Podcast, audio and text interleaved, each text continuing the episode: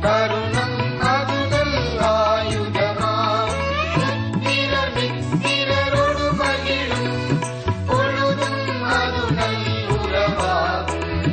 சத்திய வேதத்தை தினம் சகல பேர்க்கும் அகமிமானி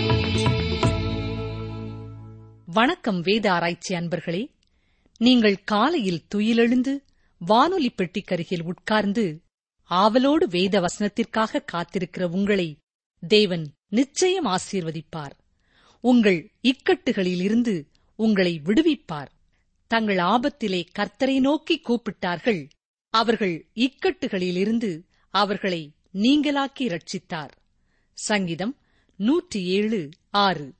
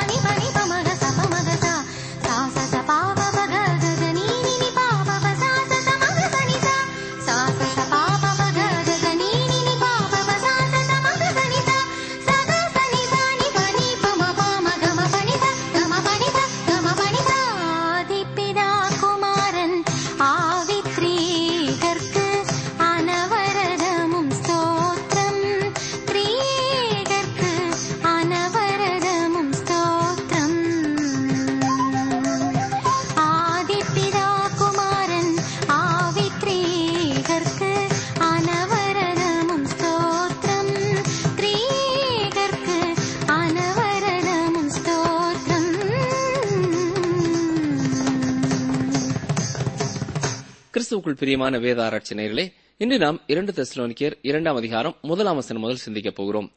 ஒன்று தெசலோனிக்கர் நிறுவத்தை படிக்கும் பொழுது நான்காவது அதிகாரம் பதிமூன்றாம் வசனம் முதல் கிறிஸ்து திருச்சபையை இந்த உலகத்திலிருந்து எடுத்துக்கொள்ளும் ரகசிய வருகை குறித்து சிந்தித்தோம். அது மட்டுமல்ல கர்த்தருடைய நாளை குறித்தும் மகா உபத்திரவ காலத்தை குறித்தும் கிறிஸ்து தமது மகிமையோடு பூமிக்கு திரும்ப வருவதை குறித்தும் சிந்தித்தோம். இந்த இரண்டு தெசலோனிக்கர் நிறுவத்திலே மகா உபத்திரவ காலத்தை குறித்து முக்கியமாக பவுல் எழுதுகிறார். அது மட்டுமல்ல திருச்சபை எடுத்துக் கொள்ளப்படுவதை குறித்த அருமையான சத்தியமும் இங்கே உண்டு. வாசிக்கிறேன் இரண்டு தெசலோனிக்கேயர் இரண்டாம் அதிகாரம் முதலாம் வசனம். அன்றியும் சகோதரரே நம்முடைய கர்த்தராய் இயேசு கிறிஸ்துவின் வருகையையும் நாம் அவரிடத்திலே சேர்க்கப்படுவதையும் குறித்து நாங்கள் உங்களை வேண்டிக் கொள்கிறது என்னவென்றால் நாம் அவரிடத்திலே சேர்க்கப்படுவது. இது திருச்சபை எடுத்துக்கொள்ளப்படும் ரகசியத்தை குறித்து கூறுகிறது. இயேசு திருச்சபையை எடுத்துக் கொள்ளும்படி வரும்பொழுது அங்கே நியாய தீர்ப்பை நாம் பார்க்கிறதில்லை. இரண்டு தெசலோனிக்கியர் இரண்டாம் அதிகாரம் இரண்டாம் வசனத்தை பாருங்கள். ஒரு ஆவியினாலாவது வார்த்தையினாலாவது எங்களிடத்திலிருந்து வந்ததாய் தோன்றுகிற ஒரு நிருபத்தினாலாவது கிறிஸ்துவனுடைய நாள் சமீபமாய் இருக்கிறதாக சொல்லப்பட்டால் உடனே சஞ்சலப்படாமலும் கலங்காமலும் இருங்கள். இந்த வசனத்திலே கிறிஸ்துவனுடைய நாள் சமீபமாய் இருக்கிறது என்று கூறப்படுவதற்கு பதிலாக கர்த்தருடைய நாள் சமீபமாக இருப்பதாக சொல்லப்பட்டால் அது மிக சரியாயிருக்கும். கர்த்தருடைய நாள் திருச்சபை குறித்து எதுவும் பேசுகிறதில்லை. ஏனென்றால் கிறிஸ்து நடுவானில் வந்து விசுவாசிகளை எடுத்துக்கொண்ட பின்னர் கிருபையின் காலம் முடிவடைந்து விடுகிறது. அப்பொழுது கர்த்தருடைய நாள் ஆரம்பமாகிறது. கர்த்தருடைய நாள் என்பது பழைய ஏற்பாட்டிலே அடிக்கடி சொல்லப்படும் ஒரு சத்தியமாயிருக்கிறது. ஆனால் இயேசுவின் ரகசிய வருகை பழைய ஏற்பாட்டிலே குறிப்பிடப்படவில்லை. கர்த்தருடைய நாள் இரவிலே ஆரம்பமாகிறது. யோவேல் தீர்க்கதரிசி சொல்லும் பொழுது அது இரவல்ல ஆனால் அது இருளா இருக்கும் என்கிறார். அது நியாய தீர்ப்பின் காலம். எந்த ஒரு எபிரேய நாளும் இரவிலே துவங்குகிறது போல அதுவும் துவங்குகிறதா இருக்கிறது ஆதியாமம் முதலாம் அதிகாரம் ஐந்தாம் வசனத்தை நாம் பார்ப்போம் என்றால் சாயங்காலமும் விடியற்காலமும் ஆகி முதலாம் நாள் ஆயிற்று என்று வாசிக்கிறோம். கவனிங்கள் வார்த்தையினாலாவது எங்களிடத்திலிருந்து வந்ததாய் தோன்றுகிற ஒரு நிருபம் என்று அந்த வசனத்திலே சொல்கிறார். இது என்ன? புரிகிறதா? தெசலோனிக்கு மக்கள் மத்தியிலே பவுல் எழுதிய கடிதம் என்று வேறு ஒரு கடிதத்தையோ அல்லது வாய்ப்பிறப்பான செய்திகளோ கர்த்தருடைய நாள் சமீபமாய் இருக்கிறது என்று சொல்லப்பட்டிருக்கிறது. பிரியமானவர்களே ஆர்வம் தரக்கூடிய ஒரு காரியம் என்னவென்றால் எல்லா காலகட்டங்களிலேயும் தங்களை மிக பரிசுத்தவான்கள் என்று எண்ணிக்கொண்டு தங்களுக்கு நேரடியான சில வெளிப்பாடுகள் இருப்பதாக சொல்லும் மக்கள் வாழத்தான் செய்கிறார்கள். கர்த்தருடைய வார்த்தையை படித்து அறிந்து கொள்ள வேண்டும் என்ற எண்ணம் அவர்களுக்கு இல்லை. சொப்பனத்தின் வாயிலாக தரிசனத்தின் வாயிலாக சிறப்பு வெளிப்பாடுகளின் வாயிலாக தாங்கள் அறிந்து கொள்கிறார்கள் என்று எண்ணிக்கொள்கிறார்கள் அருமையானவர்களே தொலைபேசியிலே ஒருவரிடத்திலிருந்து நீங்கள் எந்த ஒரு காரியத்தை குறித்தும் கேட்டு அறிவது எளிதானது. ஆனால் முறையாக பள்ளிக்கு செல்வதோ வேதத்தை முறையாக படிப்பதோ கடினமானது. தெசலோனிக்க மக்கள் மத்தியிலே பவுல் சொல்லாத ஒரு காரியத்தை அந்த கடிதமோ அல்லது பேச்சு வழக்கோ அறிவிக்கிறதாய் எண்ணினார்கள். ஒரு நிருபம் அவர்களுக்குள்ளே பயன்படுத்தப்பட்டதா அல்லது ஒரு நிருபத்தை அவர்கள் பார்த்ததாக கூறினார்களோ தெரியவில்லை. ஆனால் அது பவுல் தீமோத்தேயு சீலா இவர்களிடத்திலிருந்து வந்த கடிதமாகவே மக்களிடத்திலே கூறப்பட்டிருக்கிறது. கர்த்தருடைய நாள் சமீபமாயிற்று என்ற அந்த செய்தி தெசலோனிக்கே விசுவாசிகளின் மத்தியிலே ஒரு பிரச்சனையை உண்டு பண்ணியது. ஏன் அவர்களுக்கு அது பிரச்சனையாக இருந்தது? அவர்கள் ஏற்கனவே உபத்திரவங்களை அனுபவித்து வந்தார்கள். இவ்வாறு உபத்திரவங்களை அனுபவித்தபடியினாலே மகா உபத்திரவ காலம் வந்துவிட்டது என்று எண்ணிக்கொண்டார்கள். கர்த்தருடைய நாள் என்பது மகா உபத்திரவ காலம் தொடங்கி ஆயிர வருட அரசாட்சி முடிவு வரை கர்த்தருடைய நாளென்றே அழைக்கப்படுகிறது. அது நியாய தீர்ப்போடு ஆரம்பமாகிறது. யோவேல் தனது தீர்க்க தரிசன புத்தகத்திலே இரண்டாவது அதிகாரத்திலே இந்த கர்த்தருடைய நாளை குறித்து எழுதியிருக்கிறார். அப்போஸ் நாய் பேதுரு யோவேல் எழுதிய அந்த தரிசனத்தை பெந்தே கோஸ்தே நாள் என்று மக்களுக்கு கூறினார். பேதுரு பேசியதை கேட்டுக்கொண்டிருந்த மக்கள் நாள் ஒன்று வரும் அன்று தூய ஆவியானவர் ஊற்றப்படுவார் என்பதை அறிந்திருந்தார்கள். அது கர்த்தருடைய நாள் என்றே அவர்கள் அறிந்திருந்தார்கள். அப்போ சிலர் இரண்டாம் அதிகாரம் இருபதாம் வசனத்திலே கர்த்தருடைய பெரிதும் பிரகாசமுமான நாள் வரும் முன்னே சூரியன் இருளாகவும் சந்திரன் இருளாகவும் மாறும் என்று கூறியிருக்கிறார். இந்த குறிப்பிட்ட காரியம் பெந்தே கோஸ்தே நாளன்று நடைபெறவில்லை. ஆண்டவராய் இயேசு கிறிஸ்து சிலுவையிலே அடிக்கப்பட்ட பொழுது நிலநடுக்கம் வந்திருக்கிறது இருள் வந்திருக்கிறது. ஆனால் பெந்தே கோஸ்தே நாளன்று அப்படிப்பட்ட எதுவும் நடைபெறவில்லை. பலத்த காற்று அடிக்கிற முழக்கம் போல வானத்திலிருந்து சடுதியாய் ஒரு முழக்கம் உண்டானது. அல்லாமலும் அக்னிமயமான நாவுகள் போல பிரிந்திருக்கும் நாவுகள் அவர்களுக்கு காணப்பட்டது. அங்கே காற்று அடிக்கவில்லை. பலத்த காற்றடிக்கிற முழக்கம் போல சத்தம் கேட்டது. பேதர் என்ன சொல்லுகிறார்? பெந்தே கோஸ்தே நாளும் கர்த்தர் கூறியிருக்கிற கர்த்தருடைய நாளுக்கு ஒப்பாக இருக்கிறது என்றுதான் கூறியிருக்கிறார். இவர்கள் குடித்திருக்கிறார்கள் என்று நினைக்கிறீர்களா? இல்லை. இவர்கள் பரிசுத்த ஆவினாலே நிரப்பப்பட்டிருக்கிறார்கள். யோவேலின் தீர்க்க தரிசனத்தினாலே பாரம்பரிய யூதர்கள். நாள் ஒன்று வருகிறது. அப்பொழுது தேவன் மாம்சமான யாவர் மேலும் என் ஆவியை ஊற்றுவேன் என்பது நிறைவேறும் என்று எதிர்பார்த்தார்கள். ஆனால் பெந்தே கோஸ்தே நாளன்று எல்லார் மேலும் ஆவியானவர் ஊற்றப்படவில்லை. கர்த்தருடைய நாள் இனி வருகிறதா இருக்கிறது. பேதுருவும் தனது நிருபத்திலே கர்த்தருடைய நாளை குறித்து எழுதியிருக்கிறார். கர்த்தருடைய நாள் இரவிலே திருடன் வருகிற விதமாய் வரும் என்று கூறியிருக்கிறார். ஒன்று தஸ்லோனிக்கேயர் ஐந்தாம் அதிகாரத்தை நாம் பார்த்தபொழுது திருச்சபையை பொறுத்தமட்டிலும் அவர் திருடனைப் போல வருகிறதில்லை என்று சிந்தித்தோம். சபையானது விழிப்போடு அவருக்காக காத்திருக்க வேண்டும். நித்திரையாக இருந்தவர்களுக்குத்தான் அவர் இரவிலே திருடனைப் போல வருவார். பேதர் என்ன சொல்கிறார் கவனியுங்கள். இரண்டு பேதர் மூன்றாம் அதிகாரம் பத்தாம் வசனம். கர்த்தருடைய நாள் இரவிலே திருடன் வருகிற விதமாய் வரும். அப்பொழுது வானங்கள் மடமட என்று அகன்று போம். பூதங்கள் வெந்து உருகி போம். பூமியும் அதிலுள்ள கிரியைகளும் எரிந்து அழிந்து போம். கவனிங்கள் இந்த காரியங்களும் பெந்தே கோஸ்தே நாளன்று நடைபெறவில்லை. கர்த்தருடைய நாளுக்கும் திருச்சபைக்கும் எந்த தொடர்பும் இல்லை என்பதை நமக்கு காட்டும் ஒரு வசனம்தான் இது. மற்றும் ஒரு வசனத்தை காட்டுகிறேன். வெளிப்படுத்தின விசேஷம் ஆறாம் அதிகாரம் பதினேழாம் வசனம். அவருடைய கோபாக்கினையின் மகா நாள் வந்துவிட்டது. யார் நிலை நிற்கக்கூடும் எனவே கர்த்தருடைய நாள் திருச்சபை எதிர்பார்க்கும் நாள் அல்ல திருச்சபை கோபாக்கினையை எதிர்பார்க்கவில்லை. ஒரு நபரை அதாவது கர்த்தரா இயேசு கிறிஸ்துவை எதிர்பார்த்து கொண்டிருக்கிறது. ஏனென்றால் நாம் அவரோடு கூட அடையாளப்படுத்தப்பட்டிருக்கிறோம். அவரோடு ஐக்கியமுள்ளவர்களாய் இருக்கிறோம். இரண்டு தெசலோனிக்கேயர் இரண்டாம் அதிகாரம் மூன்று அவசரம் எவ்விதத்தினாலும் ஒருவனும் உங்களை மோசம் போக்காதபடிக்கு எச்சரிக்கையாயிருங்கள். ஏனெனில் விசுவாச துரோகம் முந்தி நேரிட்டு கேட்டின் மகனாகிய பாவ மனுஷன் வெளிப்பட்டால் ஒழிய அந்த நாள் வராது. கவனித்தீர்களா?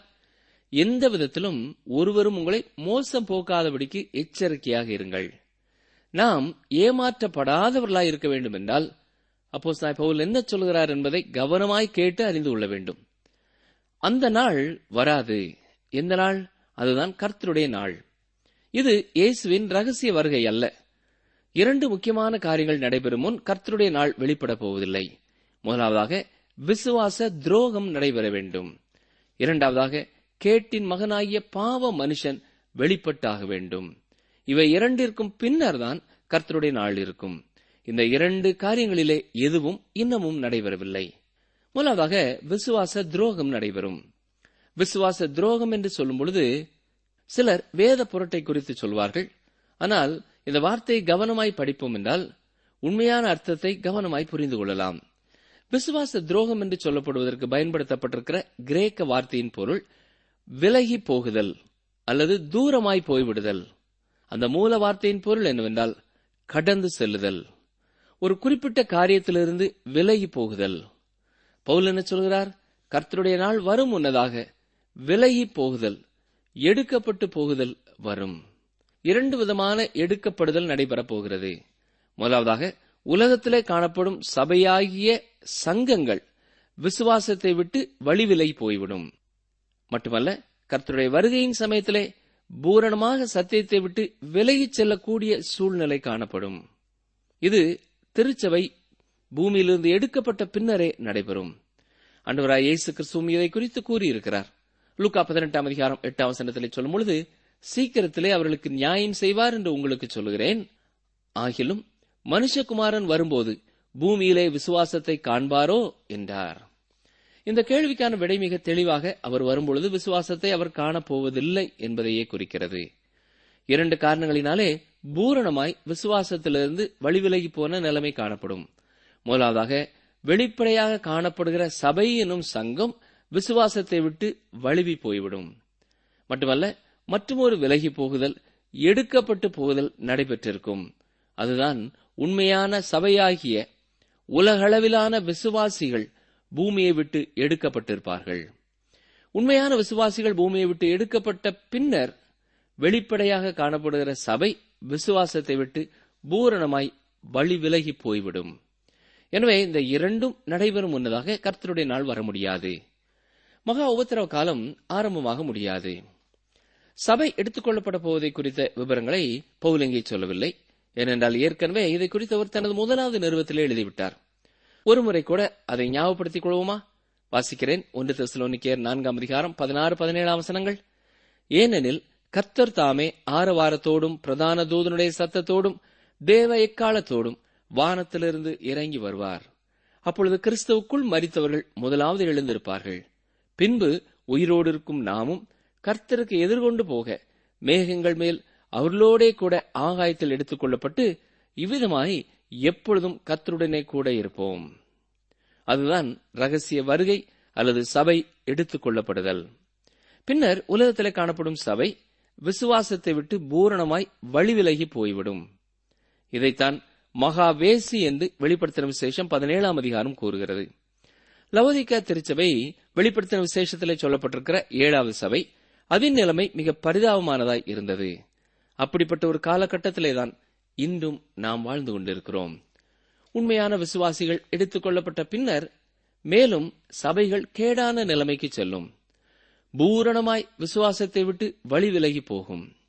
பூலோக மக்களின் கண்ணோட்டத்திலே விசுவாசிகள் இங்கிருந்து கடந்து செல்கிறார்கள். பரலோகத்தின் கண்ணோட்டத்திலே அவர்கள் எடுத்துக் கொள்ளப்படுகிறார்கள். உலகத்திலிருந்து பிடுங்கிக் கொள்ளப்படுகிறார்கள்.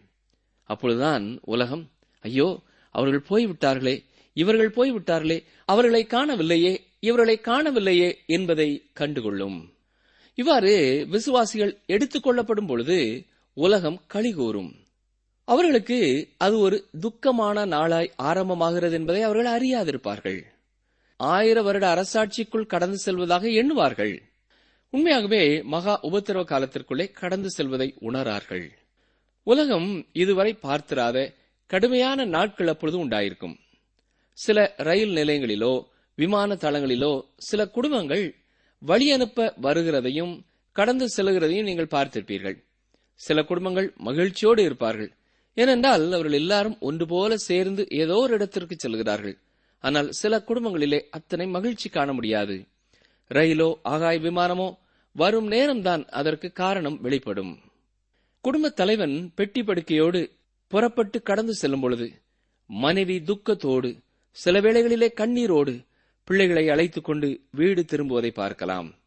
விசுவாசிகள் உலகத்தை விட்டு எடுத்துக் கொள்ளப்படும் பொழுதும் இப்படிப்பட்ட காட்சிகள் தான் காணப்படும். விசுவாசிகள் எடுக்கப்படும் பொழுது சிலர் மகிழ்ச்சி அடைவார்கள். சிலர் அப்பொழுதுதான் உண்மையை உணர துவங்குவார்கள். தாங்கள் மகா உபத்திரவ காலத்திற்குள்ளே கடந்து செல்கிறோம் என்பதை புரிந்து கொள்வார்கள். கர்த்தருடைய நாள் வருவதற்கு முன்னதாக நடைபெற வேண்டிய இரண்டாவது காரியம் கேட்டின் மகனாகிய பாவ மனிதன் வெளிப்பட வேண்டும். அவன் வெளிப்படும் பொழுது மகா உபத்திரவ காலம் ஏற்கனவே ஆரம்பமாகிவிட்டது. இங்கே அவன் பாவ மனிதன் என்று அழைக்கப்பட்டிருக்கிறான். யோவான் அந்தி கிறிஸ்து என்று கூறுகிறார். அந்தி கிறிஸ்துவை பொறுத்தமட்டிலேயும் வேத புத்தகத்திலே சுமார் முப்பது வித்தியாசமான பெயரிலே அழைக்கப்பட்டிருக்கிறான். அவனை குறித்து பழைய ஏற்பாட்டிலே பல பகுதிகளிலே நாம் பார்க்கிறோம். அவன் சாத்தானுடைய மனிதனாய் இந்த உலகத்திலே தோன்ற இருக்கிறான். ரோம சாம்ராஜ்யம் மீண்டும் எழும்பும். அதன் ஆளுநராக அவன் உட்கார்வான். உலகத்தை அவன் ஏமாற்றப் போகிறான். இந்த காலகட்டத்திலேயே அவன் உலகத்திலே இருக்கிறான். மகா உபத்திரவ காலம் வரும்பொழுதுதான் அவன் வெளிப்படுவான். இரண்டு தெசலோனிக்கேர் இரண்டாம் அதிகாரம் நான்காம் வசனம். அவன் எதிர்த்து நிற்கிறவனாயும் தேவன் எனப்படுவது எதுவோ ஆராதிக்கப்படுவது எதுவோ அவை எல்லாவற்றிற்கும் மேலாக தன்னை உயர்த்துகிறவனாயும் தேவனுடைய ஆலயத்தில் தேவன் போல உட்கார்ந்து தன்னைத்தான் தேவன் என்று காண்பிக்கிறவனாயும் இருப்பான். அவன் தன்னை குறித்து சொல்கிற ஒரு காரியம் தானே தேவன் என்பான். வெளிப்படுத்தின விசேஷம் பதிமூன்றாம் அதிகாரத்திலே கடலில் இருந்து எழும்பும் மிருகமாக அவன் கூறப்பட்டிருக்கிறான். மேற்கு ஐரோப்பா முழுவதையும் உண்டாக்கி தன்னை ஒரு கடவுள் போல காண்பிப்பான். உலகத்தில் பலர் அவர்தான் கிறிஸ்து என்று எண்ணுவார்கள். இதுதான் மிகப்பெரிய ஒரு பொய். இரண்டு திருஸ்லோனிக்கேர் இரண்டாம் அதிகாரம் ஐந்தாம் வசனம் பாருங்கள். நான் உங்களிடத்தில் இருந்தபோது இவைகளை சொன்னது உங்களுக்கு ஞாபகம் இல்லையா? இந்த காரியங்களை குறித்து கூட இளம் விசுவாசிகளுக்கு பவுல் ஏற்கனவே எழுதியிருக்கிறார். புதிய விசுவாசிகளுக்கு இந்த காரியங்களை எல்லாம் கூற வேண்டிய அவசியமில்லை என்று சிலர் கூறுவார்கள். ஆனால் பவுல் மிக தெளிவாக இந்த புதிய திருச்சபைக்கும் இயேசுவின் வருகையை குறித்தும் கர்த்தருடைய நாளை குறித்தும் அறிவித்திருக்கிறார். நான் உங்கள் மத்தியிலே இருந்தபொழுது நான் இதை குறித்து உங்களுக்கு சொன்னது ஞாபகம் இல்லையா என்று நினைப்பூட்டுகிறார். நிகழ்ச்சியை கேட்டுக்கொண்டிருக்கிற எனக்கு அருமையான சகோதரனே சகோதரியே கர்த்தருடைய நாளை குறித்தும் விசுவாசிகள் அதாவது உலகளவிலான உண்மையான சபை எடுத்துக்கொள்ளப்படுவதை குறித்தும் அதற்கு பின் வரப்போகும் மகா உபத்திரவ நாளை குறித்தும் கர்த்தருடைய நாளை குறித்தும் மிக தெளிவாக நீங்கள் அறிந்திருப்பீர்கள் என்று விசுவாசிக்கிறோம். இந்த சத்தியங்கள் எல்லாம் அறிந்து கொள்வதனாலே என்ன பயன்? முதலாவதாக விசுவாசிகள் எடுத்துக் கொள்ளப்படும் ரகசிய வருகையிலே கர்த்தர் நம்மையும் சேர்த்துக் கொள்ளும்படியாக தெளிந்த புத்தி உள்ளவர்களாக விழிப்புணர்வு உள்ளவர்களாக அநேகர் தேவனை அறிந்து கொள்ளவும் சுவிசேஷத்தை விசுவாசிக்கவும் தக்கதாக நாம் செய்யக்கூடிய காரியங்களை துரிதமாய் செய்ய நம்மை அர்ப்பணிக்க வேண்டும். முதலாவது நாம் ஆயத்தமாக வேண்டும். இரண்டாவதாக மற்றவர்களை ஆயத்தப்படுத்த வேண்டும். மூன்றாவதாக இந்த சத்தியங்களை குறித்த சரியான புரிந்து கொள்ளுதல் இல்லாதவர்களுக்கு இந்த நிருபங்களை விளக்கி காண்பித்து இந்த சத்தியங்களை புரிந்து கொள்ள உதவி செய்ய வேண்டும். அப்படி செய்ய ஒரு தீர்மானம் செய்வோமா? ஜெபிப்போம்.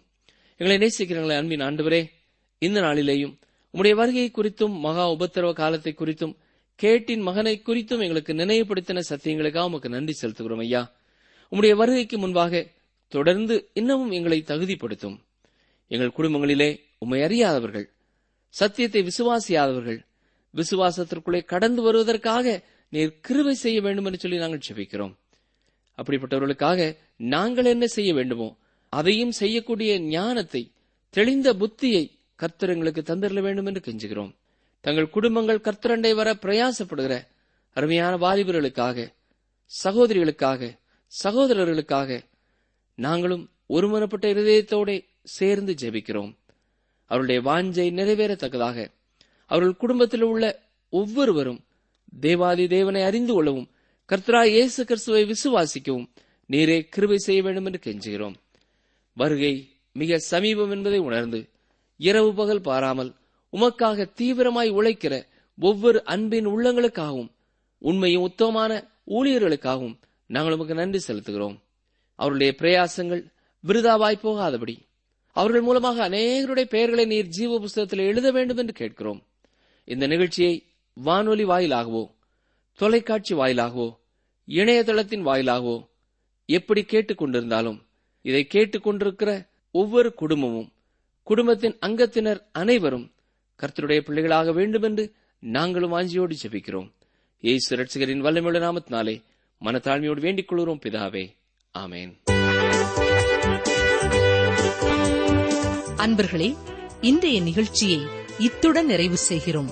நீங்கள் உங்கள் கருத்துக்களை எங்களுக்கு எழுத வேண்டிய முகவரி வேத ஆராய்ச்சி டிரான்ஸ்வர் ரேடியோ தபால் பெட்டி எண் நூற்று முப்பத்தி நான்கு திருநெல்வேலி இரண்டு தமிழ்நாடு.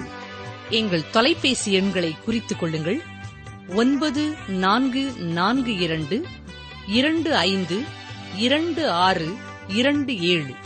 மற்றும் ஒரு தொலைபேசி எண் ஒன்பது ஐந்து எட்டு ஐந்து நான்கு ஆறு பூஜ்ஜியம் நான்கு ஆறு பூஜ்ஜியம். எங்கள் இமெயில் முகவரி Tamil DTP at radio eight eight two dot com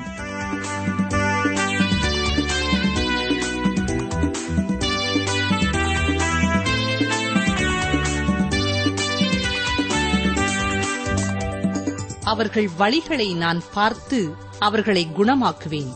அவர்களை நடத்தி திரும்பவும் அவர்களுக்கும் அவர்களிலே துக்கப்படுகிறவர்களுக்கும் ஆறுதல் அளிப்பேன். ஏசாயா ஐம்பத்தி ஏழு பதினெட்டு.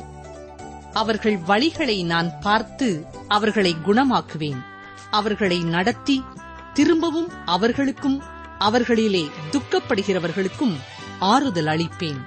ஏசாயா ஐம்பத்தி ஏழு பதினெட்டு.